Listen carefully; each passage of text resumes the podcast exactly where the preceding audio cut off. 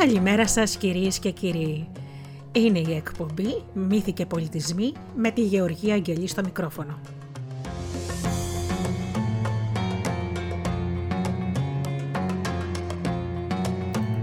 Μυθολογία και παραμύθια από όλο τον κόσμο και ιστορίες σοφίας.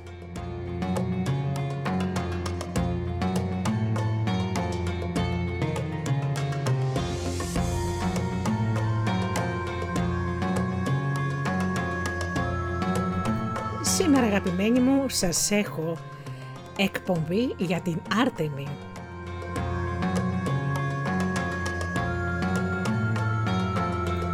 Τη θεά του κυνηγιού.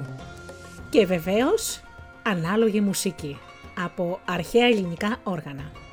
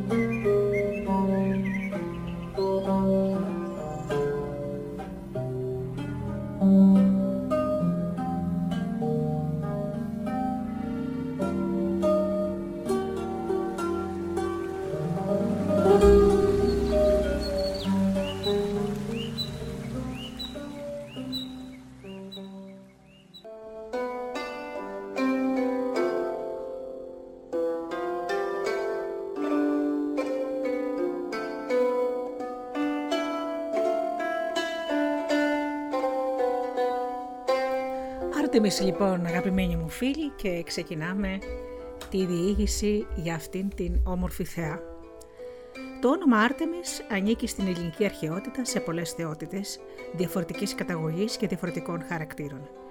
Η θεά της Σταυρίδας που, την που της πρόσφεραν ανθρώπινα θύματα, η Δίκτυνα των Κριτών, η Ανέτης των Μίδων και των Περσών, η Μεγάλη Θεά των Εφεσίων, θεωρούταν παραλλαγές της δωρικής Άρτεμι και είχαν πραγματικά μερικά από τα γνωρίσματά της.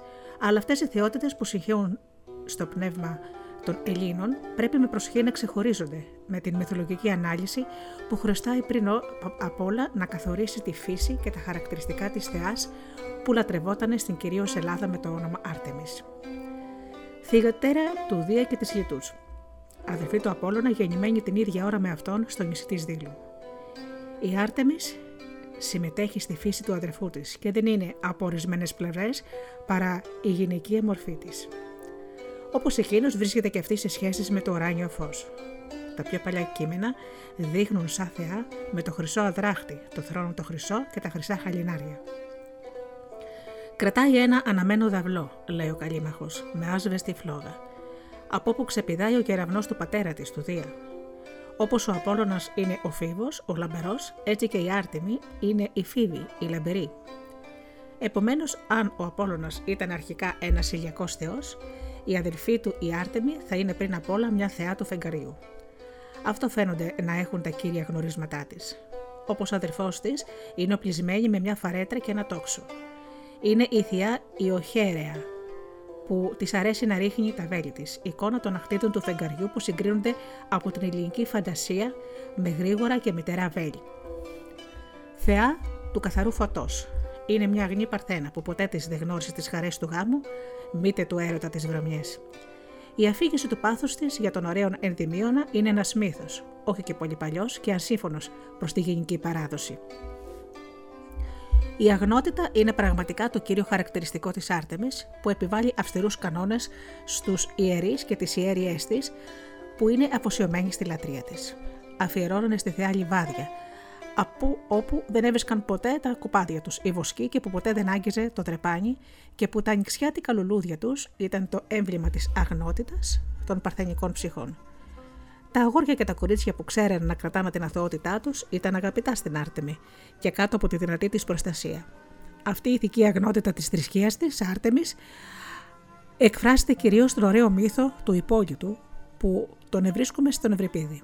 Ο γιος της Αμαζόνας Αντιόπης είναι ένας νεαρός αγνός που καμιά θνητή ομορφιά δεν μπορεί να τον αγγίξει αδιάφορο σε κάθε άλλο αίσθημα και βαθύ σεβασμό και την αγάπη του για τη θεά που τον προστατεύει. Ζει μαζί της, μια άγρια ζωή, στους κόλπους των βουνών και των δασών. Κατά την επιστροφή του από το κυνήγι, προσκυνάει το μείωμά της και της προσφέρει ένα στεφάνι πλεγμένο από λουλούδια του ιερού λιβαδιού. Κουφό στη γοητεία και τις παρακλήσεις της φέδρας, πεθαίνει θύμα της αγνότητάς του. Αλλά πεθαίνοντας, δέχεται την παρηγορία της θεά που γλυκαίνει την πίκρα των τελευταίων του στιγμών, αγγέλλοντας τις τιμές που θα τον κρατήσουν ζωντανή και την ανάμιση της αρετής του. Η αυστηρή ζωή του υπόλοιπου, η αθεότητά του, η ευγενικιά του ντροπαλοσύνη θα ανταμυφθούν, θα δεχτεί την στην τριζίνα θεϊκές τιμές και για αιώνες πολλούς οι Παρθένες πριν από το γάμο τους θα κόβουν τα μαλλιά τους προς τιμή του και θα του προσφέρουν τα δάκρυά τους και θα του τραγουδάνε τραγούδια θλιβερά. Έτσι, πολύ πριν από τον χριστιανισμό, η αρετή που φαίνεται η πιο ξένη στις αρχές θρησκείες, η αγνότητα, δεν τιμόταν μονάχα, αλλά και είχε εξυψωθεί στη λατρεία της Άρτεμις.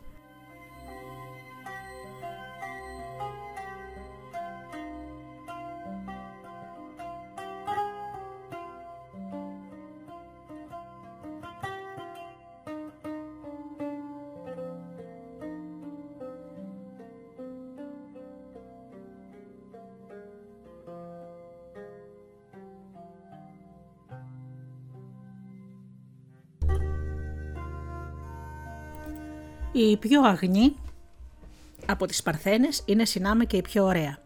Είναι το ουράνιο πρότυπο που με αυτό ο μερικός ποιητής προβάλλει τις πιο σπουδαίες σε ομορφιά γυναίκες όπως η Ελένη και η Πινελόπη. Οι σοβαρές εντυπώσεις, τα αισθήματα, έκπληξη και θαυμασμού είχαν ξυπνήσει στους πρώτους παρατηρητές στα αντίκρισμα του φεγγαριού μέσα στην ηρεμία και την πυρσιολογή της νύχτας, εκφράζοντα με αυτόν τον τύπο τη θεϊκιά Παρθένα με την ευγενική και αυστηρή ομορφιά, την ψηλή κορμοστασιά, το περήφανο περπάτημα που ξεπερνάει τις συντρόφιθέ της, τις νύμφες, σε ύψος της όψης και όλες τις σβήνει. Όπως το κύριο αστέρι της νύχτας σβήνει με το ακτινοβόλημά του τα, τα δευτερότερα αστέρια που το ακολουθάνε. Αλλά οι Έλληνες δεν αρκέστηκαν σε τούτο μονάχα τον θαυμασμό. Είχαν παρατηρήσει και την επίδραση που έχει το φεγγάρι, που ασκεί την επίδραση αυτή στη γη, πεδίο της δουλειάς του ανθρώπινου και περιοχή της δραστηριότητάς του. Χάρη στο φως του, ακριβώς και κάτω από το γαλήνιο άπλωμα των αχτίδων του, η διψασμένη βλάστηση πίνει τη δροσιά της νύχτας και της δίνει καινούργια ζωή και ανάπτυξη. Αποδίδανε λοιπόν στη σελήνη η δημιουργία της νυχτερινής δροσιάς και των βροχών, που συνοδεύανε συχνά την ανανέωση των φάσεών της. Έτσι η Άρτεμη ήταν καμιά φορά μια θεότητα του υγρού στοιχείου, με τον επωνυμία ποταμία. Την τιμούσαν κοντά στις πηγές, στους ποταμούς και τις λίμνες, όπου καθρεφτιζόταν η παρθενική της όψη, και όπου λέγανε ερχόταν να λουστεί μαζί με τις νύμφες, με τις νύμφες και να σύρουν κατόπι χορούς στα ξέφωτα των δασών και πάνω στα ανθισμένα λιβάδια. Σύμφωνα με μια λαϊκή δοξασία που διατηρήθηκε και πέρα από τον παγανισμό, η επίδραση του φεγγαριού ευεργετική για την πλάστηση και τις καλλιέργειες απλωνόταν επίσης και στα ζώα και ευνοούσε τον πολλαπλασιασμό τους. Ευτυχισμένος ο άνθρωπος των αγρών που η Άρτεμις του έριχνε ματιά ευνοϊκή. Έβλεπε τα βλάκια του να σκεπάζονται με στάχια, τα κοπάδια του να αυξαίνουν, την περιοσύνη του να μεγαλώνει. Αντίθετη, εκείνη που με τη θεά που η θεά τους καταδίωκε με την οργή της, βλέπαν τα κουπάδια τους να αποδεκατίζονται από την πανούκλα, τα χωράφια τους να αφανίζονται από το χαλάζι και τις γυναίκες τους να πεθαίνουν πάνω στη γέννα και δεν είχαν παιδιά να αναθρέψουν. Έτσι και ο ίδιος ο άνθρωπος, όπως και η γη και τα ζώα, πίστευε πως ήταν υποταγμένος στην επίδρασή της, είτε ευεργετική είτε ολέθρια. Τα βέλη της θεάς, όπως εκείνα του Απόλωνα, στέλνουν πραγματικά καμιά φορά στο θάνατο. Με τη βοήθεια του αδερφού της, σκότωσε τους νιοβίδες και διαπέρασε με τα βέλη της το γίγαντα Τιτιό, που θέλησε να βιάσει τη λιτό. Αυτά ακριβώς τα γρήγορα βέλη θανατώνουν τις γυναίκες ξαφνικά. Η Άρτεμι Λοχεία, θεά τη Αγένας, είχε μια υπέρτατη επίδραση στην ανθρώπινη ζωή. Όλες αυτές οι προλήψεις πήγαζαν από την πίστη, γενικά διαδεδομένη στους αρχαίους, πως το φεγγάρι είχε μια ανώτερη δύναμη και μια μυστική επιρροή σε ολάκυρη τη φύση. Αυτή η πίστη γεννήθηκε αναγκαστικά στην Ήπεθρο. Εκεί προπάντων είχε τιμηθεί η Άρτεμι. Αν την κοιτάξουμε στο κύριο και τον παλιό της χαρακτήρα, η Άρτεμι πραγματικά είναι μια θεότητα αγροτικής φύσης.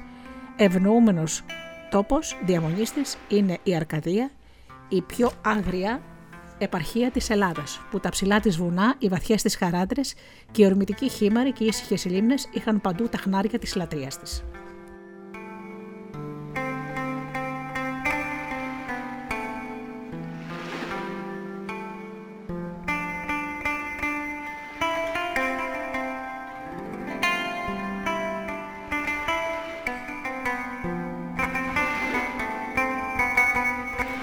Ακριβώς ε, στην ελεύθερη περιοχή αυτής της βουνίσιας φύσης ασκιόταν κυρίως η δραστηριότητά της. Εθνική θεά της Αρκαδίας θεωρούταν η μητέρα της φυλής που κατοικούσε σε αυτή τη χώρα.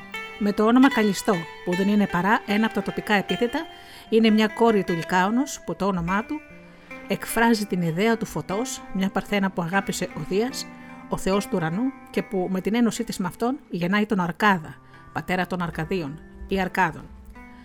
Το όνομα λοιπόν Αρκάς θυμίζει τη λέξη Άρκτος, το όνομα του ζώου που μπόρεσε κάποτε να κατοικήσει στα χιόνια και στους πάγους των αψηλών κορυφών της Αρκαδίας, στην οποία και έδωσε το όνομά του. Από εκεί έχουμε και μια καινούρια ανάπτυξη του μύθου της Άρτεμις, Καλιστό. Η θηγατέρα του Λικάωνα μεταμορφώθηκε σε αρκούδα από τη ζήλια της Σύρας, ή μάλλον αφού σκοτώθηκε από αυτήν, παίρνει θέση στον ουρανό και γίνεται Άρκτος. Η μεγάλη Άρκτος, αυτός ο θρύλος δεν στηρίζεται φυσικά παρά σε παιχνίδι λέξεων, ωστόσο μας εξηγεί πως η Αρκούδα είναι το σύμβολο της Άρτεμις στην Αρκαδία. Οι κύριες απασχολήσεις της τελικής ζωής της, η Άρτεμις, είχαν σχέση με τη φύση της περιοχής που είχε διαλέξει για διαμονή η βασίλισσα των δασών και των βουνών, ήταν η δέσποινα που οι αρκάδες τιμούσαν με ένα αίσθημα σεβασμού ανακατωμένο με τρόμο όταν διέτρεχαν τις άγριες ερημιές. Το φως του φεγγαριού οδηγάει τους κυνηγούς κατά τις νυχτερινές τους εξορμήσεις, φωτίζει τα σκοτεινά καταφύγια των θηρίων που φοβούνται το φως.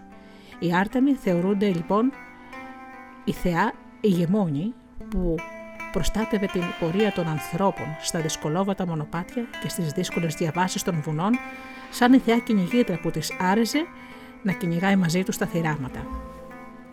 Το κυνήγι θα είναι πάντα από τις κύριες ενασχολήσεις της ελληνικής Άρτεμης – από τις κορυφές του του ως τις κορφέ του ερήματο, συνεδευόμενοι από μία ομάδα νυμφών και έχοντας μπρος της ένα κοπάδι ζωηρών κυνηγόσκυλων, η Άρτεμη ευκίνητη και ορμητική, ντυμένη με ένα κοντό χιτόνα, οπλισμένη με φαρέτρα και βέλη, τρέχει εδώ και εκεί, ανάμεσα στα βουνά και τις κοιλάδες, κυνηγώντας ζαρκάδια και ελάφια, τα γρήγορα που τα τρυπάει με τα βέλη της. Στα ισιωμένα βουνά, λέει ο ποιητής του μερικού ύμνου, στις ανεμότρατε κορφές, γοητευμένη από το κυνήγι, Τεντώνει το λαμπερό χρυσό δοξάρι της και ρίχνει τα θενάσιμα βέλη της. Τρέμουν οι κορφές των αψηλών βουνών και το πυκνό το δάσος βουίζει από τον αχώ των θηρίων το τρομερό. Ένα ρίγος διατρέχει τη γη και γεμάτη ψάρια η θάλασσα, ενώ η θεά με τη γενναία καρδιά πάει παντού και αφανίζει τη ράτσα των άγριων ζώων. Αυτή ακριβώς τη θεάν αργότερα επικαλούταν ο κυνηγό τη στιγμή που ξεκίναγε, ορκιζόμενος να σεβαστεί τις τελήσει της. Οι κανονισμοί που είχαν αντικείμενο τη διατήρηση του θυράματος ήταν κάτω από την προστασία της. Κανένας δεν θα είχε τολμήσει να σκοτώσει τα νέα ζώα που της ήταν αφιερωμένα και θεωρούταν η ιδιοκτησία της.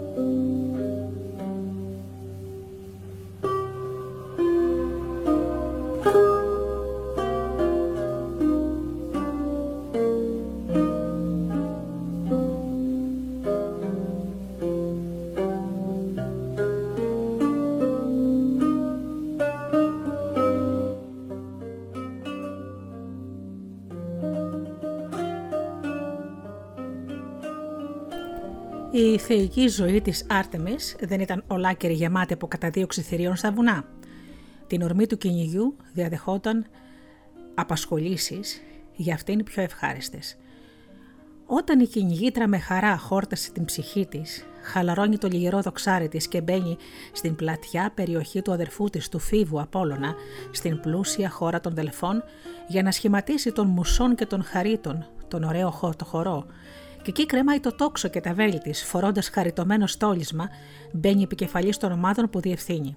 Όλες τον ανυμνούν, με τόνους θεϊκής φωνής, τη λιτό με την ανάλαφρη περπατησιά και λένε πως αυτή γέννησε παιδιά που ξεχωρίζουν μέσα στους αθάνατους με σκέψεις και με πράξεις. Ακριβώς σύμφωνα με αυτή την ιδέα η Άρτεμι τιμόταν με το όνομα Ιμνία, θεά του τραγουδιού, μουσικό λειτουργήμα που την πλησιάζει με τον Απόλλωνα τον αδελφό της. Αυτές οι διπλές αρμοδιότητες της Άρτεμι δεν αποτελούν μονάχα μια χαριτωμένη και ποιητική αντίθεση, εκφράζουν κατά ένα ιδανικό τρόπο την ίδια τη ζωή των κατοίκων της Αρκαδίας, φίλης, κυνηγών και βοσκών που αναπαύονται από την κούρασή τους, χαρίζοντας ομορφιά στην αγροτική τους σχόλη, με τους τόνους της σύριγγας και του χορού και της κινήσης. Ο σεληνιακός χαρακτήρας της Άρτεμις, που αυτόν είχε αρχικά και που ποτέ δεν έχασε ολοκληρωτικά, φαίνεται πιο καθαρά στο πρόσωπό της. Στο πρόσωπο της Εκάτης, συγγενικής με την Άρτεμη θεότητα, που ωστόσο ξεχωρίζει από αυτήν τόσο με την καταγωγή όσο και με τη φύση της λατρείας της. Ενώ ο παρθενικός τύπος της κυνηγήτρια Θεάς με τις ιδέες χάρης και κομψής ομορφιάς που την συνοδεύουν, αναπτύχθηκε προπάντων στη φαντασία των κατοίκων της κυρίως Ελλάδος, η Εκάτη ανήκει στις ισχύε των βαρβάρων λαών του Βορρά. Θρησκείες θλιβερές, με ένα σκοτεινό μυστικισμό και με ένα φανατικό ενθουσιασμό. Το θρακικό όνομα της Εκάτης ήταν Βενδύς, μια θεά πένθυμη, που τη λατρεύανε στα βάθη των σπηλαίων, που την εποχή του Περικλή είχε ένα ναό στον Πειραιά, όπου τη λάτρευαν οι Θράκες που κατοικούσαν στην Αττική. Οι μετακίσει της από το βορρά φέραν τη λατρεία της στη Βιωτία, από όπου απλώθηκε στην υπόλοιπη Ελλάδα. Αυτή η ξένη θεότητα δεν πήρε ποτέ μια συγκεκριμένη θέση στο σύστημα της λαϊκής θρησκείας των Ελλήνων, αλλά για την τύχη να υιοθετηθεί από την ομάδα των Ορφικών, που της δώσανε μια θέση ψηλή στη θεογονία τους. Ο ύμνος της Εκάτης, ο ύμνος στην Εκάτη, που παρεμβάλλεται στο έργο που αποδίδεται στον Ισίωδο και που είναι από καιρό το έχουν παρατηρήσει με μια ορφική παρεμβολή, δείχνει φανερά τούτο το γεγονός. Κατά το δημιουργό αυτού του ύμνου, η περιοχή της Εκάτης περιλαμβάνει τόσο τη γη όσο και τη θάλασσα και τον έναστρο ουρανό. Η δίχως όρια εξουσία, που απλώνεται σε όλες τις περιστάσεις και σε όλες τις λειτουργίες της ανθρώπινης ζωής, είναι επομένως και μια από τις μεγάλες θεότητες του ορφισμού. Η φυσική της σημασία διαπιστώνεται από τη γενολογία που τη βρήκανε για να τη συνδέσουν με τον κύκλο των θε... ελληνικών θεοτήτων. Σύμφωνα με τη θεογονία, γεννήθηκε από την ένωση της Αστερίας, ένα νύχτα, και του Περσέα, θεού του φωτός. Ο Βακχυλίδη της δίνει μια μητέρα, τη μητέρα με το μαύρο κόρφο, και το όνομά της το ίδιο, που είναι το θηλυκό του Έκατος, παλιό επιθέτου του Απόλωνα, την πλησιάζει ακόμα περισσότερο την Άρτεμη. Εκάτη είναι εκείνη που λάμπει μακριά στα βάθη του ουρανού ή εκείνη που στέλνει μακριά το φως της, όπως ο ήλιος ο Θεός ήλιος, που με αυτόν η ίδια βρίσκεται σε σχέση στον ημερικό ύμνο για τη Δήμητρα. Άστρο της νύχτας, δίχως αντίπαλο, είναι μονογενής. Το μοναδικό παιδί των δύο δυνάμεων που τη έδισαν ζωή, τους καταδιού και του φωτός. Η λατρεία που τη απονέμεται είναι εκείνη που ανήκει σε μια θεότητα φεγγαριού, Ακριβώς λοιπόν το βράδυ, τις τελευταίες μέρες του μήνα, τη στιγμή που τελειώνει το παλιό φεγγάρι και αρχίζει το καινούριο, καταθέτανε στους βωμούς της και τα πόδια των αγαλμάτων της τρόφιμα που προοριζόταν να θρέψουν το θεϊκό κορμί της και να συντελέσουν στη μυστηριακή ανάπτυξή της. Το ζώο που κατεξοχήν αφαιρενόταν στην Εκάτη, το μόνο θύμα που ήταν δυνατόν να τη θυσιάσουν, ήταν ο σκύλος που γαβίζει κοντά στο φεγγάρι. Τέλος, η μορφή με αυτήν η καλλιτεχνική ελληνική φαντασία είχε συλλάβει αυτή τη θεότητα, είναι μια ένδειξη της φύσης της. Ήταν, ο τρίμορφος, ήταν η τρίμορφος Ερκάτη. Ήταν η τρίμορφος Εκάτη, που σε αυτήν ο γαλματοποιός Αλκαμένης έδωσε πρώτος τρία σώματα όμοια μαζί και που οι πρωτομές τους, ο μπούστος τους, έχουν τρία κεφάλια σύμβολο των διαφορετικών και διαδοχικών όψεων που παρουσιάζουν το φεγγάρι, σε κάθε μια από τις τρεις φάσεις του. Αλλά αν η Εκάτη είναι όπως η Άρτεμη, μια προσωποποίηση της Ελλήνης, η θεότητά της ξυπνούσε τις προληπτικές ψυχές, ολότερα διαφορετικές εντυπώσεις παρά η αδερφή του Απόλωνα. Η Εκάτη δεν είναι πια το καθαρό και λαμπερό αστέρι που φωτίζει τις ήρημε νύχτες της Ελλάδας με τη ζωηρή του λάμψη. Είναι το φεγγάρι, το σκεπασμένο με ατμούς, με το χλωμό φως, η, η ματωμένη όψη του δεν περνάει ξάφνου τα σύννεφα που το τυλίγανε για να τρομάξει τους ανθρώπους θεά ταξιδεύτρα που κατά τη νύχτα βασιλεύει κυρίαρχα στους δρόμους, στις οδούς των πόλεων και λατρεύεται προπάντων στα σταυροδρόμια και σε όλα τα σημεία όπου οι δρόμοι χωρίζονται σε τρεις κατευθύνσεις. Ο άνθρωπος, παραπλανημένος μέσα στα σκοτάδια, επικαλείται τρέμοντας την προστασία της Εκάτης, που πρέπει να κατευθύνει την πορεία του. Στην είσοδο των πόλεων, όταν το αμφίβολο φως ενός αρρωστημένου φεγγαριού, πέφτοντας στους τάφους που τα δρομάκια τους ήταν κλειστά, έδινε μια φανταστική μορφή σε όλα τα αντικείμενα. Νόμιζε κανείς πως άκουγε με μια ανατριχή λατρομάρας να περνάει το πέτεμα των πνευμάτων, που που βγαίναν από την σκοτεινή διαμονή τους για να έρθουν να πλαταγήσουν τα φτερά τους μέσα σε τούτο το οχρό φως. Ύστερα από τέτοιες απέσιες εντυπώσεις και από τέτοιες τρομάρες, η Εκάτη έγινε η θεά των φαντασμάτων και των επικλήσεων του κάτω κόσμου. Ήταν σε σχέσεις με τον κόσμο του Άδη, η συντρόφισσα της Περσεφόνη, και μερικές φορές μάλιστα μπερδεύτηκε με εκείνη. Προστάτευε τη μαγεία και όλες τις επιχειρήσεις της. Ακριβώς στο αδύνατο φως της Εκάτης, στο θόρυβο των ουρλιαχτών των σκυλιών που του θυσιάζανε, οι μάγισσες λέγαν τα μαγικά τους, τα λόγια, που είχαν σκοπό είτε να καλέσουν στην επιφάνεια της γης τις ψυχές των νεκρών, είτε να κάνουν να κατέβει το ίδιο το φεγγάρι από τον ουρανό. Χοντροειδεί προλήψεις που κατά το τέλος του παγανισμού θα είχαν μια κυρίαρχη επίδραση στα λαϊκά πνεύματα. Έγινε τότε η Εκάτη μια από τις αγαπημένες της θεότητες, γυναικείες θεότητες του αμόρφωτου όχλου, όλων των αδύναμων ή άρρωστων ψυχών που κατά την παρακμή των αρχαίων δοξασιών και το ανακάτωμα με την, και τη σύγχυση των καινούριων θρησκειών κάθε προέλευσης ορμούσαν χωρίς κανένα φρένο στους κόλπους πένθυμων θαυμάτων που ακόμα και η φρίκη τους τις τραβούσε. Στο νησί της Κρήτης η Άρτεμη είχε μπερδευτεί με μια τοπική θεότητα που τους έμοιαζε σε κάποια γνωρίσματά της. Ήταν η Βρυτόμαρτης, η γλυκιά Παρθένα, η προστασία των ναυτικών και των ψαράδων, που τη χαιρετούσαν επίσης με το όνομα Δίκτυνα, θεά των δικτυών. Είχε το κριτικό θρύλο της, που μεταμορφώθηκε από την ελληνική φαντασία όταν θέλησαν να την παραλληλήσουν με την ελληνική θεότητα. Ήταν μια ναρή Παρθένα, αγαπημένη της Άρτεμη, που της άρεζε όπως και σε εκείνη να τρέχει μέσα στα δάση και τα βουνά και να διατρυπάει με τα βέλη της τα άγρια ζώα. Η ευγενικιά της καλονή τραβάει τα βλέμματα του Μίνωα, που φλογίζεται από έρωτα για αυτή και την κυνηγάει. Η Παρθένα ξεφεύγει αδιάκοπα, ακούραστα, τρέχοντας μπρος από το δυνατό διώκτη της, που σε λίγο πάει να τη φτάσει. Για να ξεφύγει από τις περι... τις περιπτύξεις του, πέφτει από το ύψος ενός βράχου στη θάλασσα, μέσα στα δίκτυα ενός ψαρά. Από εκεί και το όνομά της Δίκτυνα. Περισυλλέχτηκε από την Άρτεμη και πετυχαίνει από τη θεά μια αμοιβή για την αγνότητά της και ανυψώνεται στη σειρά των θεών. Από εκείνο τον καιρό τρέχει τις θάλασσες, τη νύχτα και παρουσιάζεται στους κατοίκους των αχτών και των νησιών. Χαριτωμένη προσωποποίηση της Ελλήνης που καθοδηγεί τον ναυτικό στον πλούτο που φωτίζει τις νυχτερινές εξορμήσεις των ψαράδων και καθρεφτιζόμενη στην επιφάνεια των νερών έρχεται να παίξει μέσα στα δίχτυα τους. Η πάλι, σύμφωνα με το θρύλο, είναι η εικόνα του ταξιδιάρικου φεγγαριού που οδεύει πάνω από τα δάση και τα όρη και που ύστερα από ένα μακρύ δρόμο, φεύγοντας μπροστά στον ήλιο που απειλεί να τον φτάσει, καταλήγει να βυθίζεται μέσα στην άβυσο της θάλασσας. Είναι με ένα λόγο η φεγγαρίσια άρτεμη των θαλασσινών. Η λατρεία της, ξεκινώντας από την Κρήτη, απλώθηκε στις περισσότερες ακτέ της Μεσογείου, από το Αρχιπέλαγο ως την Μαρσίλια. Μια σοβαρή σύγχυση είναι εκείνη που έγινε ανάμεσα στην Άρτεμη, την ελληνική και τη συλλογική θεά της Ταυρίδα, που η λατρεία της, με ένα χαρακτήρα φανατικό, είχε συνδεθεί με το χύσιμο αίματος και άγριες εφαρμογές. Σύμφωνα με τον ελληνικό θρύλο που ανέπτυξε ο Ευρυπίδης, όλοι οι ξένοι που ρηχτήκαν από τη θάλασσα στις ακτές της Ταυρίδα,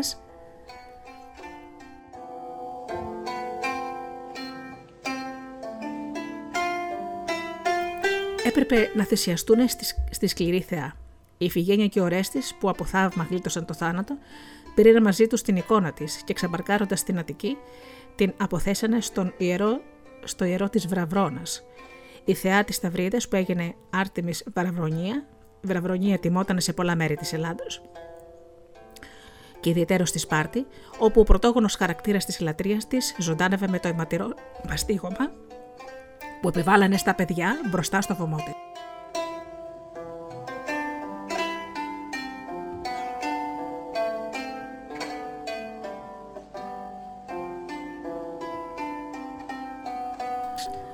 αλλά στην πραγματικότητα η ταύτιση της Άρτεμις και της θεότητας που λατρευόταν από τους Σταύρους, τους, κατοι... τους κατοίκους της Σταυρικής Χερσονήσου, δεν στηρίζεται παρά σε ένα τυχαίο παραλληλισμό λέξεων. Η Άρτεμη πραγματικά λατρευόταν καμιά φορά με το όνομα Ταυροπόλος, που δείχνει πως ο Ταύρος ήταν το σύμβολό της. Τα νομίσματα της Ικαρίας και της Αμφίπολης μας δείχνουν τη θεά όρθια πάνω σε ένα τάβρο γερμένο ή ανεβασμένη πάνω σε ένα από αυτά τα ζώα που τρέχει. Το κεφάλι της, που έχει πάνω του ένα διάδημα των ασιατικών θεοτήτων, είναι στεφανωμένο προς το πίσω μέρος με ένα μισοφέγγαρο. Στα διάφορα μνημεία, ιδιαίτερα σε πετράτια χαραγμένα, βλέπουμε την Άρτεμι πάνω σε ένα άρμα, σειρώμενο στον αέρα από δύο γρήγορους τάβρου. Όρθια, γερμένη προς τα ζεμένα ζώα, κρατάει ένα πλησό με το δεξί της χέρι και πάνω από το κεφάλι της λάμπει το μισοφέγγαρο. Τα δύο κέρατα του Ταύρου ήταν πιθανόν να συμβολίζουν το μισοφέγγαρο της Άρτεμι. Δεν χρειάστηκε λοιπόν πολύ για να θεωρηθεί η θεά το Ταυροπόλος σαν καταγόμενη από την Ταυρική και να μπερδευτεί με τη θεά της ίδιας φύσης που λατρεύανε σε εκείνη τη χώρα.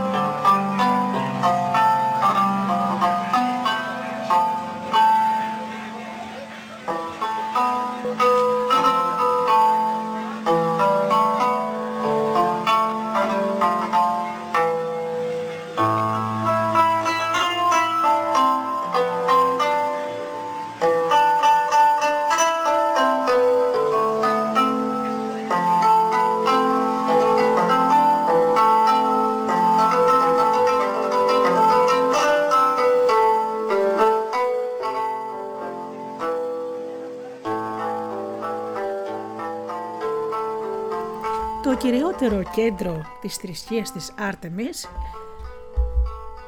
βρισκόταν στη Μικρά Ασία. Ήταν η πόλη της Εφέσου.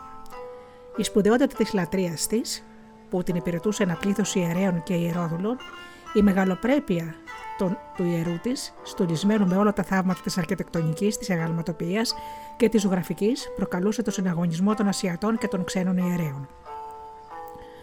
Η λατρεία της είχε πλωθεί σε ένα μέρος της Χερσονήσου και είχε κερδίσει και την κυρίως Ελλάδα, όπου ξενοφών της ύψωσε ένα ναό στον Σκυλούντα, σύμφωνα με το πρότυπο της Εφέσου.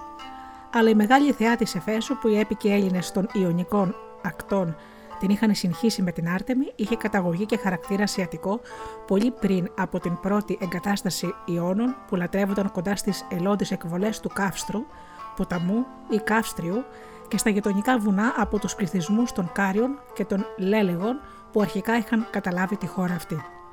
Η συλληνιακή θεά όπως η Άρτεμη ξεχωρίζει από τούτη με ένα ουσιαστικό χαρακτηριστικό – δεν είναι πια μια παρθένα, είναι μια μητέρα ή μάλλον μια τροφός που το στήθος της είναι σκεπασμένο από εχμηρά μαστάρια αναρρύθμιστα. Είναι η οικουμενική τροφός των όντων, που η γόνιμη δράση της απλώνεται σε όλες τις μορφές της ζωής που αναπτύσσεται στην επιφάνεια της γης, στη βλάστηση, στα ζώα. Ολόγερα στο σώμα της, που είχε σχήμα μιας θήκης μαχαιριού, είχαν χαραγμένες πολλές ζώνες που κλείνουν μέσα τους κεφάλια ελαφιών, λιονταριών, τάβρων και διάφορων ζώων. Η θρησκεία της είχε συνάμα ένα χαρακτήρα φανατισμού που διαπιστώνεται από τους ακροτηριασμούς ευνούχων αφιερωμένων στη λατρεία της και με τους πολεμικούς χορούς που οργανώναν προς τιμή της. Είχε σχέση με το θρύλο των Αμαζόνων, που αυτές είχαν λένε καθιερώσει τη λατρεία της. Οι Αμαζόνες όμως, στις οποίες οι Έλληνες είχαν δώσει ιστορική υπόσταση και τις είχαν θεωρήσει ένα πληθυσμό από γυναίκες πολεμίστριες εγκαταστημένε στις όχθες του Θερμόδοντα, κοντά στην Τραπεζόντα, ανήκουν στον τομέα της καθαρής μυθολογίας. Μια λαθεμένη εξήγηση του ρώματό τους ήταν η αρχή του μύθου, που σύμφωνα με αυτόν ακροτηρέζανε το δεξί τους μαστό για να τραβάνε πιο εύκολα με το τόξο τους. Σύμφωνα, συνήθως σήμερα λένε οι ειδικοί ότι το Α της λέξης Αμαζόνες θα έπρεπε να έχει και μια αξία αυξητική και ότι Αμαζόνες, σήμερα στην αρχή οι γυναίκες με τους πολλούς ή δυνατούς μαστούς, χαρακτηριστικό που εξηγεί πώς βρίσκονται σε σχέση με την άρτεμη της Εφέσου. Χωρίς να θελήσουμε να ερμηνεύσουμε λεπτομεριακά το σκοτεινό τους και πολύπλοκο θρύλο, μπορούμε να παρατηρήσουμε πως μπαίνουν σε διαμάχη με τον Ερακλή, τον Θησέα, τον Αχηλέα, με τον Βελερεφόντι, ήρωες που η συγκριτική μυθολογία έχει βρει την ηλιακή της φύση. Αυτές οι εχθρές των θεοτήτων, τους φωτός, θυμίζουν στους εχθρούς του Ήντρα της βεδική μυθολογίας, δηλαδή τα σύννεφα. Η μαστή τους, κατά συνέπεια, θα ήταν η εικόνα αυτών των χιλιάδων μαστών, των συνέφων, όπου ξεφεύγουν τα νερά που ποτίζουν και γονιμοποιούν τη γη. Οι Αμαζόνες ήταν επομένως οι αναγκαίες συντρόφισε της θεότητας της Εφέσου, αυτή της μεγάλης στροφού της φύσης. Αυτό το ίδιο χαρακτηριστικό της δυνατής γονιμότητας ανήκει και στη θεά που λατρεύανε στην πέργη της Παμφιλίας και που οι αναπαραστάσεις της προσφέρουν μεγάλες αναλογίες με εκείνη της Άρτεμης της Εφέσου. Είναι επίσης και το χαρακτηριστικό της Ανεήτιδα, Ανεήτη, που η λατρεία της, καταγόμενη από την Περσία, είχε διαδοθεί στην Αρμενία, στην Καπαδοκία, στον Πόντο και στη Λιδία.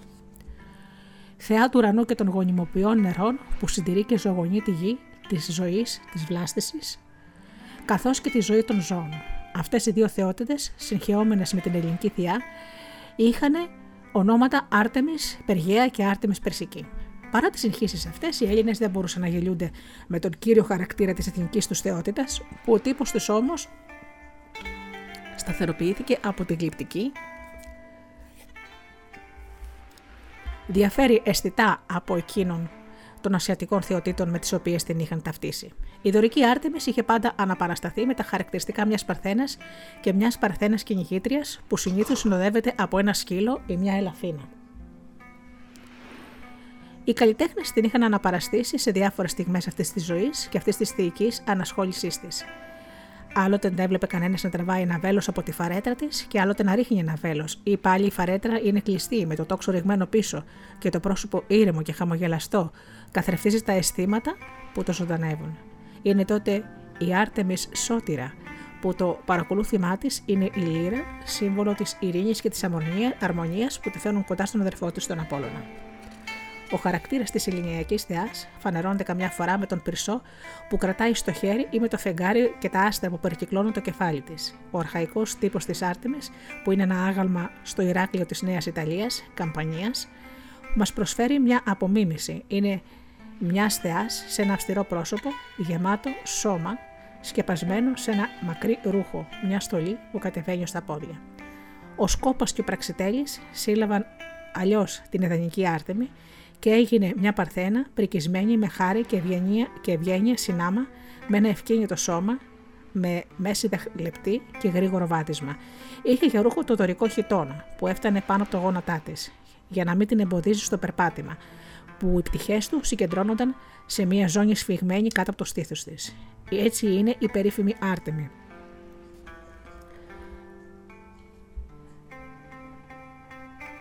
Κρατούσε από τα κέρατα μια ελαφίνα που τρέχει μαζί της, ενώ η θεία γυρίζει το κεφάλι προς τα πίσω για να τραβήξει το βέλος από τη φαρέτα της. Η περήφανη ομορφιά του προσώπου της, η κομψή δύναμη του κορμιού της, η ευγενησία και η ελαφράδα του τρεξίματός της εκφράζουν συνάμα και την αδερφή του Απόλωνα και τη θεϊκιά κυνηγήτρα.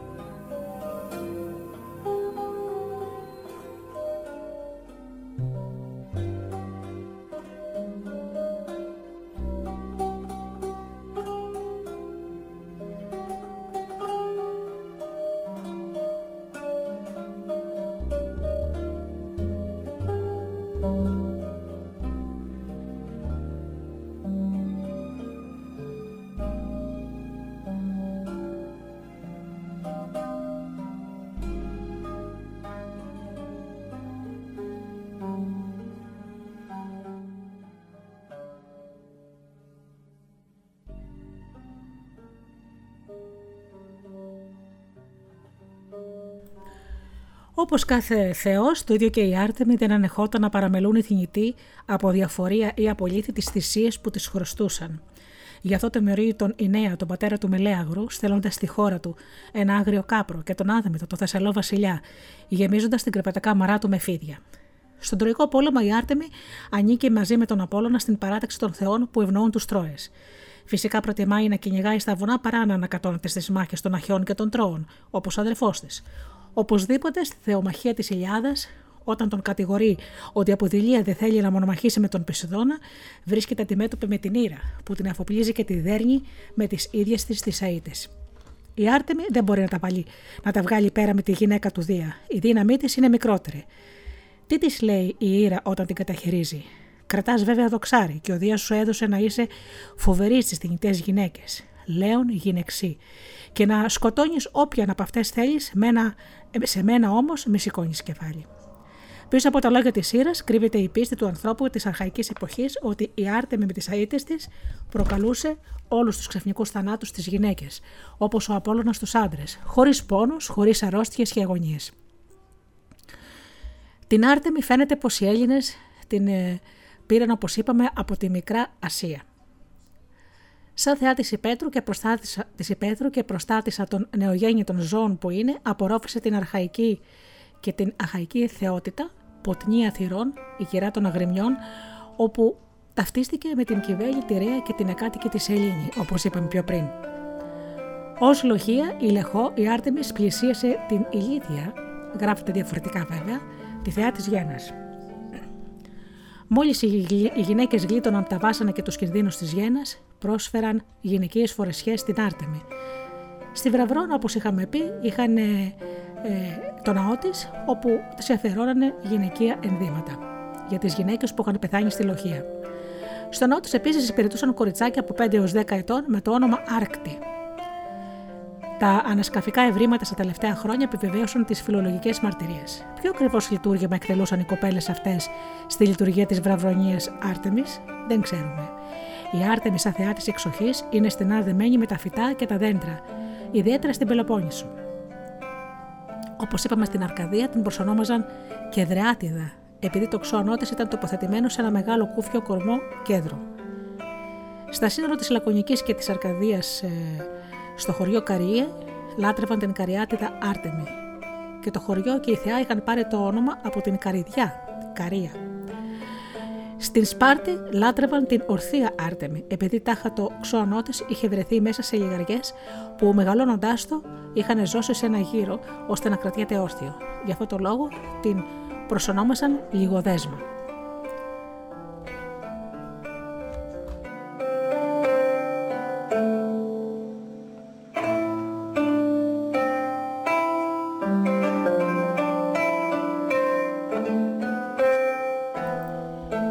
Η Άρτεμι πέτυχε με το σχέδιο του αδερφού τους να εξοντώσει τους ανίκητους αλοάδες που είχαν απειλήσει τους θεούς του Ολύμπου και είχαν βάλει σκοπό να, τους κάν, να κάνουν την Άρτεμι δική τους με τη βία.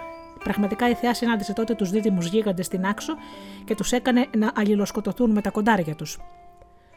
Καθώς εκείνοι μεταμορφωμένοι σε ελάφι πέρασαν στραπιά ανάμεσά τους. Με άλλο τέχνασμα η Άρτεμι απέφυγε και την επιβουλή του Αλφιού. Ο Αλφιός, όπως ιστορούσαν την περιοχή του ποταμού, ήταν ερωτευμένος με τη θεά. Καταλάβαινε όμως πως δεν θα μπορούσε να την πείσει να ενωθεί μαζί του και έτσι αποφάσισε να την ευνηδιάζει και να την κάνει δική του με τη βία. Βρήκε λοιπόν την ευκαιρία, όπως νόμιζε ο Αλφιός, που καραδοκούσε γι' αυτό, όταν η Άρτιμη μαζί με τις φίλες της έκαναν ολονύχτια εορτή εκεί κοντά. Όμως η Θεά είχε υποψιαστεί τις προθέσεις και τις κινήσεις του Αλφιού και δεν παρεμέλησε να πάρει τα μέτρα της. Έτσι και η ίδια και οι νύμφε της, τις ακολουθίες της, παρουσιάστηκαν στην εορτή έχοντας όλες τα πρόσωπά τους αλλημένα με πυλό που τις έκανε αγνώριστες. Σαν είδε ο Αλφιό που του ήταν αδύνατο να ξεχωρίσει την Άρτεμη ανάμεσα στις κοπέλες της εξακολουθία, εγκατέλειψε το σχέδιο και έφυγε άπρακτος. Γι' αυτό το γεγονός εκείνο τον τόπο οι άνθρωποι γιόρταζαν τότε την Αλφιαία Άρτεμη. Εκτός από την Καλιστό που έχασε την αγνότητά της με το Δία, η Άρτεμη, σύμφωνα με μια άλλη παραλλαγή του μύθου, σκότωσε την Αριάδνη, που έχασε την αγνότητά της με το Θησέα στην Άξο. Επίσης, εκτός από τις κόρες της Νιώβης, η Άρτεμη σκότωσε και τη Χιόνι, κόρη του, Δε, του Δεδαλονίωνα, και ερωτευμένη με τον Απόλωνα και τον Ερμή, γιατί αυτή καυχήθηκε πως ήταν πιο όμορφη από τη Θεά. Είναι γνωστή η τιμωρία που έστειλε η Άρτεμις στον Ινέα και τον Άδημητο που παραμέλησαν τα λατερευτικά τους καθήκοντα απέναντί της. Το ίδιο οργίστηκε με τον Ατρέα, που απέφυγε να θυσιάσει τη Χρυσή Αμνάδα όπου είχε χρέος να κάνει. Γι' αυτό και άφησε τον αδερφό του τον Θιέστη να του πάρει το θρόνο. Οργίστηκε ακόμα η Θεά με το γιο του Ατρέα, τον Αγαμέμνονα, γιατί όταν κυνηγούσε πέτυχε ένα ελάφι και καυχήθηκε πως ούτε η Άρτεμι δεν θα σημάδευε καλύτερα. Ή γιατί, όπως είπαν άλλοι, είχε υποσχεθεί να προσφέρει στο βωμό της Θεάς το κάλιστον από τα γεννήματά του και δεν κράτησε τον λόγο του. Γι' αυτό και οι Άρτεμοι απέτησαν να θυσιάσουν την Ιφηγένεια, που ήταν ακριβώς το κάλιστον που απέκτησε εκείνη τη χρονιά ο πατέρας της. Η Άρτεμι δεν ήταν βέβαια μόνο να τιμωρεί όσους ψηφούσαν τη δύναμή της, ήταν και για να προστατεύει τους αδύναμους και τους ανυπεράσπιστου που είχαν την ανάγκη της. Ιδιαίτερα η θεά νοιαζόταν τα νιάτα, τα ανήπαντρα κορίτσια και τους αγνούς νέους. Έτσι ιστορούσαν πως στις άτυχες και πρόωρα ορφανωμένες κόρες του Πανδάριο, που η Αφροδίτη η ίδια είχε αναθρέψει με μητρική φροντίδα, η Άρτεμι είχε χαρίσει ένα πολύ ωραίο παράστημα, όπως η Αθηνά με τη σοφία της και τις τέχνες τους, τους είχε δώσει το χάρισμα να κάνουν όμορφα έργα. Και για τον αδικοχαμένο νέο τον υπόλοιπο, που με την αγνότητά του είχε προκαλέσει την οργή της Αφροδίτης, η Άρτεμι όρισε να τον τιμούν με τραγούδια τα κορίτσια της Τριζίνας και να του εφερούν, όπως είπαμε πιο πριν, τα μαλλιά τους πριν από το γάμο τους. Μάλιστα, σύμφωνα με κάποια σπάνια παραλλαγή από το μύτο, η Άρτεμι πέτυχε παρακολώντας τον Ασκληπιό να ξαναδώσει τη ζωή στον υπόλοιπο, πράγμα που δεν ενέκρινε βέβαια ο Δίας και που έγινε η αιτία να χάσει τη ζωή του και ο ίδιος ο Θεός της ιατρικής.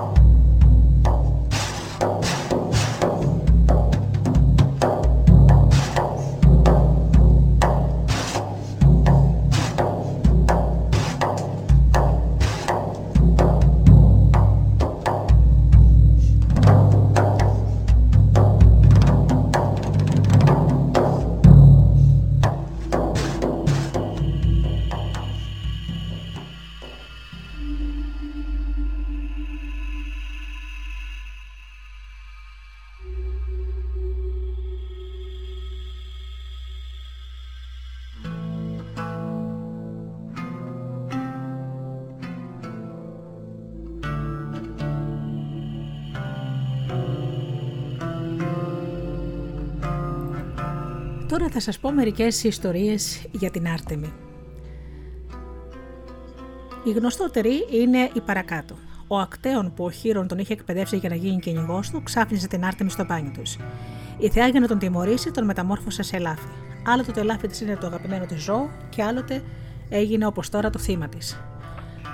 Τα 50 σκυλιά του ακτέωνος κατασπαράξανε το μεταμορφωμένο κυριό τους και η αυτονόη ανέλαβε τον τραγικό ρόλο να συνενώσει τα κομμάτια του γιού της. Παλιότερη θα πρέπει να είναι η διοίκηση εκείνη όπου ο ακτέων τιμένο με δέρμα ελαφιού πλησίασε την Άρτεμη. Αργότερα διηγόταν πως ο άγριος κυνηγός θέλησε να βλάψει την Άρτεμη ή πως πόθησε τη Σεμέλη που την αγαπούσε ο Ζεύς. Η Άρτεμι του έριξε πάνω στους ώμους το δέρμα του λαφιού. Όλες οι διηγήσεις λένε ότι κατασπαράχτηκε. Ένα άλλο προστατικό στον κύκλο της Αρτέμιδος είναι η τραγική ηρωίδα, μια άλλη συνοδό της Θεάς που τον λέγαν Καλιστό. Έτσι ακούγεται στο κύριο όνομα η λέξη Καλίστη, η ωραιότερη, όπως ονομαζόταν η ίδια η Άρτεμες. Λέγανε λοιπόν πως η Καλιστό ήταν νύμφη, από την ακολουθία της Αρτέμιδος, κυνηγός που φορούσε το ίδιο φόρμα με τη Θεά. Είχε, είχε υποσχεθεί να μείνει Παρθένα. Οι διάφοροι αφηγητές της αποδίδουν διαφορετικούς πατέρες: Νικτεύ, Κιτεύ, Λικάων. Η ίδια είχε διαφορετικά ονόματα. Μεγιστό ή Θεμιστό, μια μορφή της Θέμηδο. Ένας κομμωδιογράφος λέει πως ο Ζεύ την ξεπλάνεψε στη μορφή της ίδιας της Άρτεμη και σε αρχαίε ιστορίε η Άρτεμη είχε βέβαια τη μορφή Άρκτου και ο Ζεύς ενώθηκε με την Καλιστό έχοντας και αυτό τη μορφή της αρσενικής Άρκτου. Αυτό ήταν ένας αρχικά γάμος ζώων. Έτσι τον περιγράφουν. Με τη μορφή ζώου η Καλιστό πήδησε στο κρεβάτι του Διός. Στις κατοπινότερε παραλλαγές διαβάζουμε πως η Άρτεμη ανακάλυψε στο λωτρό την εγκυμοσύνη της συνοδούς της και από θυμότη μεταμόρφωσε σε άρκτο. σω και να σκότωσε η θεά την αμαρτωλή. Τελικά η Καλιστό πέτυχε να φτάσει στον ουρανό σαν μεγάλη άρκτος, αφού προηγουμένως γέννησε του Διός ένα γιο που θα γεννόταν ο γενάρχης των κατοίκων της Αρκαδίας. Όπως είπαμε και πιο πριν, το όνομά του ήταν Αρκάς και συσχετίζεται με την Άρκτο. Λέγανε επίσης πω η Καλιστό γέννησε δίδυμα, τον Αρκάδη και τον Πάνα, τον τραγωπόδαρο θεό αυτού του μέρους, που την, στην αγριάδα του, στον αχαϊκό χαρακτήρα των κατοίκων του, ταιριάζουν τέτοιοι θεοί και τέτοιοι πρόγονοι. Η ιστορία του Βρετομάρτεο είναι επίσης μια διήγηση της Αρτέμιδας. Με αυτό το όνομα φώναζαν οι Κρήτες στη γλώσσα τους ένα ιερό κορίτσι που η Άρτεμις το αγαπούσε ιδιαίτερα. Βρετόμαρτης σημαίνει η γλυκιά Παρθένα, σε μετάφραση από τα κριτικά. Σε άλλες περιοχές του μεγάλου αυτού νησιού ονομαζόταν όπως είπαμε δίκτυνα, η θεά της οροσυρά δείκτης. Με αυτό το όνομα ε, συνεχεί και με τη λέξη δίκτυον και στην ιστορία της θεάς Βρετομάρτεως το δίκτυ παίζει πραγματικά ένα ρόλο. Διηγόταν λοιπόν ότι η Βρετόμαρτης ήταν κόρη του Δία στην Κρήτη. Η νύμφη και κυνηγός. Ο Μίνωα την ερωτεύτηκε και την καταδίωξε αυτό το γριοκόριτσο στα βουνά της Κρήτης. Η νύμφη κρυβόταν πότε στα δάση των δριών και πότε στις χαράδρες. Εννιά μήνες ο μήνος την κυνηγούσε στα βουνά. Παραλίγο να την έπιανε σε ένα απότομο βράχο της δείκτης. Το φόρεμά της έμεινε κρεμασμένο στα, κλειδιά, στα κλαδιά της μυρτιάς. Η βυρτόμα της όμως πήδηξε από εκεί ψηλά στη θάλασσα, στο δίκτυο των ψαράδων και τη σώσανε. Οι Άρδενε την αγύψουσαν σε θεά. Σύμφωνα με τη διοίκηση των κατοίκων της Έγινας, οι Βρυτόμαρτε έφτασαν στο νησί τους με τη βάρκα ενός ψαρά. Ο ψαράς που λεγόταν Αντρομέδη θέλησε να την πιάσει, αλλά η θεά εξαφανίστηκε στα δάση που τότε κάλυπταν το βουνό και όπου βρίσκεται σήμερα το ιερό τη. Στην Αίγαινα όμως δεν ονομαζόταν πια Βρυτόμαρτη, αλλά Αφαία, γιατί ξαφνικά έγινε αόρατη, αφανής. Αυτή η εξήγηση δεν είναι βέβαια γνωστή, γιατί οι δύο λέξεις είναι άσχετες. Αλλά το ναό της Αφαία πάνω σε μια λοφοσυρά στη Δυτική Αίγαινα μπορεί κανείς να το προσκεφτεί ακόμη και τώρα.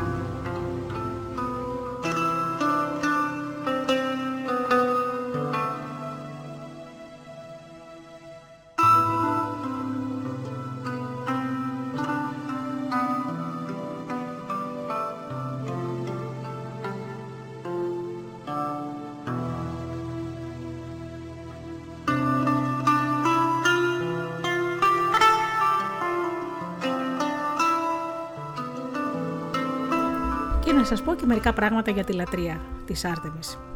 Η Άρτεμις λατρεύτηκε σε όλη την Ελλάδα περισσότερο από κάθε άλλη θεά, τιμήθηκε κυρίως ως παντοδύναμη δέσπινα της φύσης και προάτρια των αγνών νέων, των επίτοκων μητερών και των βρεφών. Από όλες τις πόλεις, η πιο σημαντική λατρεία ήταν στη Σπάρτη, όπου η Άρτεμις κατήχε τη δεύτερη θέση σε σημασία μετά τον Απόλωνα. Στο Λιμνέο, οι λίμνες της Σπάρτης, υπήρχε το περίφημο ιερό της Ορθίας ή λιγοδέσμας Αρτέμιδος με το ξόνο της Θεράς, που κατά την επιτόπια παράδοση είχαν φέρει ο Ορέστη και η Φιγένια από τον Ταυρίδα, που το αποδιδόταν τρομερές ιδιότητες. Έτσι, ο Παυσανίας αναφέρει ότι κοιτάζοντάς το, παραφρόνησαν πρώτα οι γη του Ήμβρου, Αστράβακος και Αλόπεκος, που το βρήκαν στους βάλτους του Ευρώτα, και ακολούθως όλοι οι κάτοικοι της περιοχής που άρχισαν να αλληλοσκοτώνονται ή να εξοδώνονται από μυστηριώδη ασθένεια. Αυτή η συμφορά όμως παραδίδεται σταμάτησε μόνο όταν σύμφωνα με κάποιον χρησμό οι Σπαρτιάτες θεώρησαν και καθιέρωσαν το λατρευτικό τύπο να βρέχουν το, το βωμό της Άρτεμης με ανθρώπινο αίμα. Δηλαδή να θυσιάζουν στη θεά ανθρώπους, θεσμό που κατά τον Παυσανία αργότερα ο Λικούργος αντικατέστησε με μαστιγώσεις εφήβων Σπαρτιατών, όπου το αίμα τους να ραντίζει το βωμό. Σχετικά αναφέρεται ότι αν κατά την διαμαστίγωση που βέβαια διατηρήθηκε σε όλη την αρχαιότητα, αυτοί που μαστίγωναν δεν έδιναν δυνατά χτυπήματα στο ξώνα της θεάς, γινόταν ασήκωτο στα χέρια της ιέρια, η οποία τότε επέπλητε τους μαστιγωτές.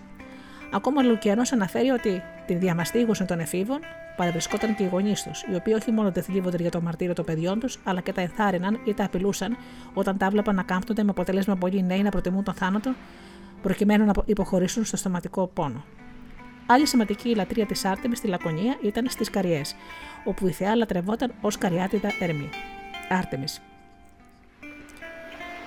Στις σχετικές τοπικές παραδόσεις που ήταν γνωστές και έξω από τα όρια της Λακωνίας, η Άρτεμις ταυτιζόταν με την νύμφη Καρία, που τη μυθολογούσαν ως κόρη του βασιλικού ζεύγους Διώνα και Ιφιτέας και αδελφή της Όρφης και της Λυκός, Σύμφωνα με αυτή την παράδοση, η Καρία συνδεόταν πρώτα με τον Απόλωνα, αλλά ήταν πατέρας της, όταν ο πατέρας της φιλοξένησε τον οργιαστικό Θεό Διόνυσο, αυτή έσμιξε μαζί του και επειδή οι αδερφές της τη ζήλευαν, ο Θεός τη μεταμόρφωσε την Καρία σε καριδιά και τις αδερφές της σε βράχους. Η λατρεία της Καριάτιδος Αρτέμιδος περιλάμβανε πανάρχια οργιαστικά στοιχεία νεαρές Παρθένες της Σπάρτης, οι οποίες λεγόταν και αυτές Καριάτιδες και θεωρούνταν ήδη στην αρχαιότητα ως καλλιτεχνικό πρότυπο για τις γνωστές Καριάτιδες του Ερεχθείου πάνω στην Ακρόπολη των Αθηνών, χόρευαν των Καλαθίσκων, ονομαζόμενο έτσι από τον Κάλαθον που οι Καριάτιδες έφεραν στην κεφαλή τους και που ίσως ήταν ένα πανέρι γεμάτο καρπούς, σύμβολο της γονιμικής δύναμης της Θεάς. Μετά τον Λακτάντιο, οι Καριάτιδες εκτελούσαν και τελετουργικό δρόμενο με συμβολικό απαχωνιστικό εξελαστικού χαρακτήρα.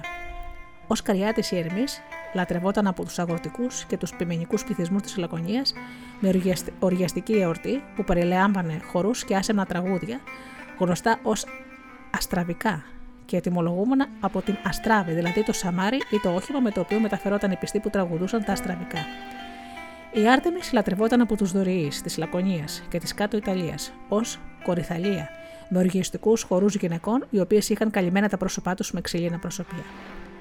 Στην, Πάρτα, στην Πάτρα η Άρτεμι λατρευόταν ως παντοδύναμη δέσπινα της φύσης με την προσωνυμία Λαφία. Εκεί τελούσαν τα λάφρια, κατά τα οποία, σύμφωνα με την περιγραφή του Παυσανία, θυσίαζαν με ιδιαίτερο τρόπο, δηλαδή έστειναν γύρω από τον το βωμό της Θεάς όρθιους χλωρούς κορμός δέντρων και στο εσωτερικό αυτής της κατασκευής άναβαν μια μεγάλη φωτιά και, έτεγαν, και έκαιγαν ζωντανά κάθε είδους ζώα, ήμερα και άγρια. Οι προσφορές συμπληρωνόταν με καρπούς ήμερων δέντρων για να τονιστεί η κυριότητα της θεάς πάνω στις γονιμοποιίε δυνάμεις της γης. Σχετικά μαρτυρούνται και ανθρωποθυσίες, οι οποίες κατά την παράδοση καταργήθηκαν από τον τοπικό ήρωα Ευρύπηλο. Όμοια με την Λάφρια ήταν και τα φωκικά ελαφιβόλια, που περιλέμβαναν στο ολοκαύτωμα ζώων, ενδύματα και κοσμήματα. Οι φωκεί καλούσαν έτσι τη Θεά να ευλογήσει και να πολλαπλασιάσει το σύνολο των οικιακών και προσωπικών αγαθών τους. Κατά τις παραπάνω εορτές, οι πυρές δεν ανάμονταν μόνο για τη θυσία, αλλά και ως αποτρόπια από τις ασθένειες και άλλα δεινά. Στους, αρχαι... στους αρχαιότερους χρόνους, ελαφιβόλια τελούσαν και στην Αττική, όπου τεκμέρεται από το γεγονός ότι ένας μήνας του Θεναϊκού ημερολογίου λεγόταν ελαφιβολιών μεταξύ Μαρτίου και Απριλίου. Με τα ελαφιβόλια που περιλάμβαναν προσφορές ζυμωτών ομοιωμάτων ελαφιών σε ιερό θεάς, φαίνεται ότι η Άρτεμι λατρευόταν κυρίως ως θεά του κυνηγιού. Οι Αθηναίοι λάτρευαν τη θεά και ως αγροτέρα, δηλαδή κυρία των αγρών και της υπαίθρου, και στην κλασική εποχή της πρόσφεραν ετήσια θυσία από 500 γύρια, επειδή της αποδόθηκε ο σωματικός ρόλος στη νίκη κατά των Περσών. Μάλιστα, ο, μάλιστα ο Θεμιστοκλής, μετά την ευμαχία της Σαλαμίνας, έκτισε με δική του ταπάνη τον ναό της Αριστοβούλη Αρτέμιδος, δηλαδή που συμβούλεψε άριστα τους Αθηναίους να θεωρήσουν ως ξύλινα τείχη τα πλοία και να αντιμετωπίσουν τους Πέρσες στη θάλασσα. Η περιφημότερη αθηναϊκή εορτή της Άρτεμε ήταν τα Βραβρόνια, που τελόντουσαν στο, στο ιερό της Αθηνάς στη Βραβρώνα. Εκεί η Άρτεμις εκτόπισε την πανάρχια θεά του τοκετού Ιφηγένεια, η οποία ταυτίστηκε με την ομώνυμη ηρωίδα του Τροϊκού κύκλου. Έτσι δημιουργήθηκε η παράδοση ότι όταν η Φιγένεια επέστρεφε με τον Ορέστη από την Ταυρίδα, έμεινε στο ιερό της Βραβρόνιας Αρτέμιδος και ότι αυτή είχε φέρει μαζί της το ξάνο της Σταυροπόλου Αρτέμιδος, το οποίο απαιτούσε ανθρωποθυσίες. Όπως αναφέρει σχετικά ο Ευρυπίδης, η Αθηναϊκή Ταυρόπολο Άρτεμις αρκούταν βέβαια σε λίγες σταγόνες αίματος από αμυχή που προκαλούταν με ξύφο στο λαιμό ενός ανθρώπου, ο οποίος θυσιαζόταν συμβολικά.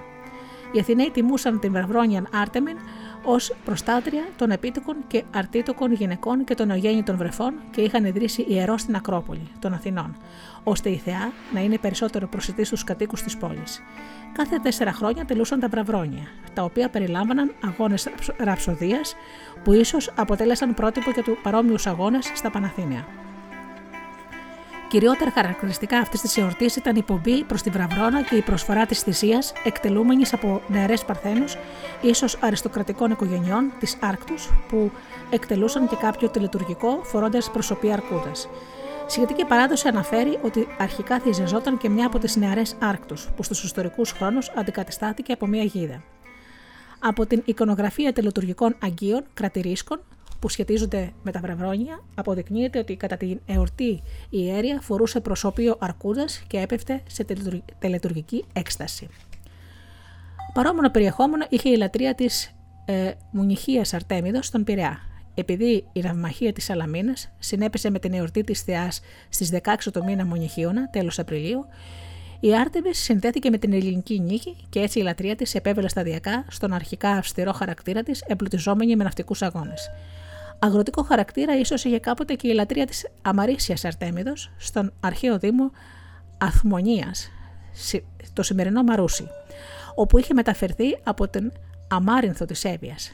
Το ιερό της Αμαρανθίας Αρτέμιδος στην Ευωική Αμάρινθο ανήκε στους Ερετριείς που τιμούσαν τη θεά με μεγαλοπρεπέστατη υποβή από την Ερέτρια ως το ιερό της στην Αμάρινθο με 3.000 οπλίτες, 600 επίς και 60 άρματα και με αγώνες στον πολεμικό χορό Πυρίχη. Η Αρτεμισία, όπως ονομαζόταν, απευθυνόταν στην Άρτεμη ως θεά της ευημερίας της Αρέτρια. Αρτεμισία τελούσαν και στις πόλεις Έφεσο, Δήλο, Ρόδο, Σιρακούσης, Κυρίνη και αλλού. Η λατρεία της Άρτεμις στην Έφησο υπήρξε από τους σπουδαιότερες. Η θεά θεωρήθηκε εκεί ως προεστόσα της πόλης η μέγιστη θεά Εφέσια Άρτεμις και η Εφέση ορκιζόταν στο όνομά της. Στο ιερό της φυλασσόταν ένα πανάρχιο ξώανό της, για το οποίο πίστευαν ότι είχε πέσει από τον ουρανό, είχε κατασκευαστεί από τις Αμαζόνες ή τον αρχαίο πλάστη Ένδιο. Τη θεά υπηρετούσαν μια ιέρια που λεγόταν Μελιέρη ή Παριέρη, δηλαδή δάσκαλος των νεοφώτιστων, ένας όμιλος δευτερεύουσας σημασίας ιεριών που φρόντιζαν τα κοιμήλια του ιερού και πολλοί ιερείς, διπνοφόροι, ιεροκήρυκες, σκυπτούχοι και άλλα, οι οποίοι απασχολούνταν με την λατρεία και τη διοργάνωση των τελετών. Μολονότι στο μερικό έπος και στα μετέπειτα, στη μετέπειτα γραμματεία και τέχνη η Άρτεμις παρουσιάζεται κυρίως ως παρθενική θεά του κυνηγού, η οποία με τα πέλη της επιφέρει στους ανθρώπους ευνίδιο θάνατο, η ποικιλία των υποστάσεών της που φαίνεται στη λατρεία της γεννά ερωτηματικά για την αρχική φυσιογνωμία της και την καταγωγή της. Έτσι, αμφισβητείται η ετοιμολογία του ονόματός της από το Άρταμον, δηλαδή τον φωνέα, και προτείνονται ερμηνείες από τα χετικά, τα ηλυρικά και άλλες γλώσσες. Ορισμένοι διαβάζουν το όνομα της Αρτέμις, της Άρτεμις στη μικυναϊκή λέξη αρεμίτο και άλλοι ταυτίζουν τη θεά με την μικυναϊκή ποτινία, πότνια, την οποία θεωρούν ως παντοδύναμη δέσποινα της φύσης, στηριζόμενοι στο γεγονός ότι κατά τους αρχαϊκούς χρόνους η Άρτεμις λατρευόταν ως πότνια θυρών, δηλαδή δέσπια, δέσποινα των ζώων. Χαρακτήρα που διατηρήσε σε πολλούς τόπους και σε προχωρημένη εποχή. Έτσι υποστηρίζεται γενικότερα ότι η Άρτεμις ήταν προελληνική θεά της φύσης, η οποία εισχώρησε στο Μικυναϊκό Πάνθεο κατά τους ιστορικούς χρόνους.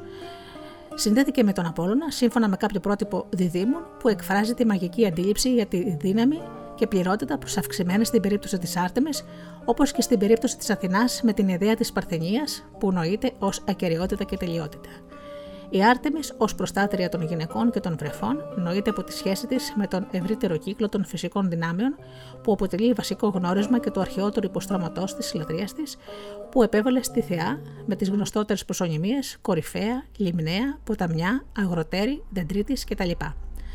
Τότε η Άρτεμι σε προχωρημένα ιστορικά χρόνια δεν λατρευόταν καθόλου ως κυνηγέτης, ενώ αντίθετα η ποιήση και οι οικαστικέ τέχνες έδιναν πάντα για ευνόητους λόγους ιδιαίτερη έμφαση σε αυτό το γνωρισμά της, εξηγείται από το γεγονός ότι το κυνήγι στην ιστορική εποχή είχε πάψει να έχει την πρωταρχική επισητική, επισητιστική σημασία που είχε στη ζωή των ανθρώπων σε προϊστορικές κοινωνίες. Με το πλήθος των ιδιωτήτων που τους απέντυναν και που συνολικά αναγάγονται σε μια γενική ιδέα φυσικής δύναμης που δημιουργεί και καταστρέφει, η Άρτεμι υποκατέστησε πολλές παλιότερες, κυρίως τοπικές, χθόνιες και συλλογικές θεότητες, όπως η Αριάδνη, η Αταλάντη, Αφέα, Βρυτόμαρτης, Δίκτυνα, Ελένη, Ιφηγένεια, η Ψήπηλη, Φέντρα και άλλα. Γεγονός που αποδηλώνονται τόσο από την άμεση ή έμεση αναφορά της Άρτεμι στους μύθους των παραπάνω προσώπων, όσο και από το ότι η θεά λατρεύτηκε και ως Άρτεμι, Αριάδνης, Άρτεμι Αφέα, Άρτεμι Ιφηγένεια κτλ. Ιδιαίτερα ως θεά του τοκετού, η Άρτεμις υποκατέστησε τη μινοϊκή ηλίθεια και λατρεύτηκε ως Άρτεμι ηλίθεια, ως αδερφή του Απόλλωνα που ταυτίστηκε με τον ήλιο και εννοήθηκε και ως Σελήνη. Εξάλλου από τα στοιχεία της οργιαστική λατρείας και της μαγικής πρακτικής, η Άρτεμις πλησίασε την αρκαδική δέσποινα την Πανελλήνια Εκάτη, τη Φρυγική Κιβέλη, τη Μητέρα των Θεών, τη Ρέα και άλλα και διατήρησε αξιοσημείωτες αναλογίες με την Σουμεροβαβελιακή Ινάνα Ιστάρ και την Ουγγαριτική Ανάτ, τη Χουριτική Χεμπάτ, ενώ στους Ρωμαίους λατρεύτηκε ως Διάνα. Από τους πρώιμους ιστορικούς χρόνους ως το τέλος του αρχαίου κόσμου, αλλά και στη νεότερη εποχή, η Άρτεμις ενέπνε τους καλλιτέχνες σε κάθε περιοχή της τέχνης. Οι αρχαιότερες παραστάσεις της Άρτεμες είναι πάνω σε αρχαϊκά αγγεία, όπου θεά απεικονίζεται ως πότνια θυρών, κρατώντας και στα δυο της χέρια θηρία ή μεγάλα πουλιά. Στον περίφημο κρατήρα του 650 με 630 π.Χ. από τη Μήλο φυλάσσεται στο Εθνικό Αρχαιολογικό Μουσείο στην Αθήνα η Άρτεμις, απεικονίζεται κρατώντας το, το ιερό της Ελάφη μπροστά στο άρμα του αδερφού της, του Κιθαροδού Απόλωνα, που το συνοδεύουν τιμητικά δύο υπερβόρειε Παρθένες. Από την τέχνη της κλασικής εποχής είναι γνωστά πολλά αγάλματα της Θεάς ως κυνηγέτητο, έργα του Πραξιτέλη και άλλα. Καθώς και αγγεία με παραστάσεις από το ίδιο θέμα. Σε ερεθρόμορφο καρατήρα του 470 π.Χ. που φυλάσσεται στο Μουσείο της Βοστόνης, η Άρτεμις απεικονίζεται να σκοτώνει με τα μέλη της ψύχραμα και χωρίς σύκτο το δυστυχισμένο ακτέωνα. Ενώ στον περίφημο κρατήρα των Νιοβιδών 450 π.Χ. στο Παρίσι, στο Λούβρο, τα παιδιά της Νιόβη ξεψυχούν σφαδάζοντας από τα μέλη της Άρτεμις και τον τρεφού της.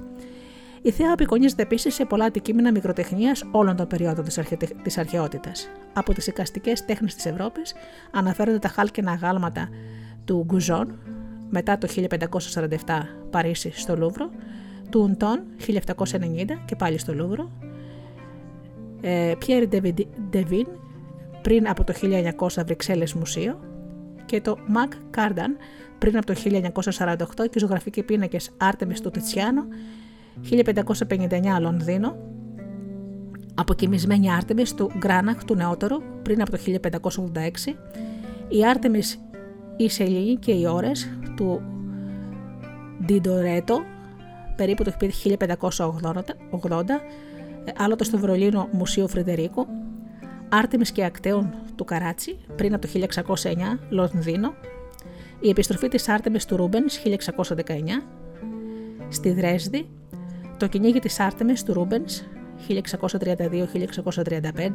στο Βερολίνο, Μουσείο Φρεντερίκου, η Άρτεμις στο Λουτρό του Ρέμπραντ 1635, Λονδίνο, Εθνική Πινακοθήκη, η Άρτεμις αιφνιδιάζεται στο Λουτρό από Σάτυρους του Ρούμπενς 1636 1640, άλλοτε στο Βερολίνο, Μουσείο Φρεντερίκου, η Άρτεμις μετά το Λουτρό του Μπουσέ 1742 στο Παρίσι, στο Λούβρο, και η Άρτεμις στο Λουτρό του Κορό 1873 από την περιοχή της τέχνης του λόγου και της μουσικής. Περισσότερα αξιομνημόνευτα έργα είναι η αναφερόμενη Στη Θεά, ομερική και ορφική ύμνη, ύμνη του Καλιμάχου, 3ο αιώνας π.Χ. και του Κάτουλου, 1ο αιώνας π.Χ. στο μυθιστόρημα του Ζακ Ντε Μοντομαγιόρ 1558, το θεατρικό σχεδίασμα του Χάινε 1853 και η όπερα Άρτεμις και Δημητημίων του Σκαρλάτη 1670.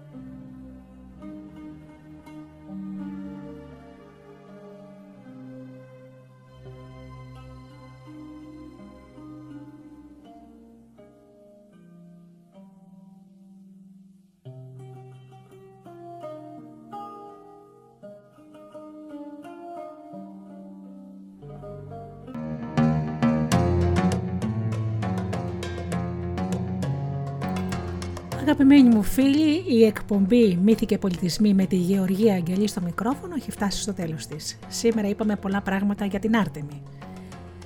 Σας ευχαριστώ πολύ που ήσασταν εδώ. Ανανεώνω το ραντεβού μου για την επόμενη εβδομάδα όπως πάντα. Και ως τότε σας εύχομαι να περνάτε καλά, να είστε καλά και αγαπήστε τον άνθρωπο που βλέπετε κάθε μέρα στον καθρέφτη. Καλή σας ημέρα.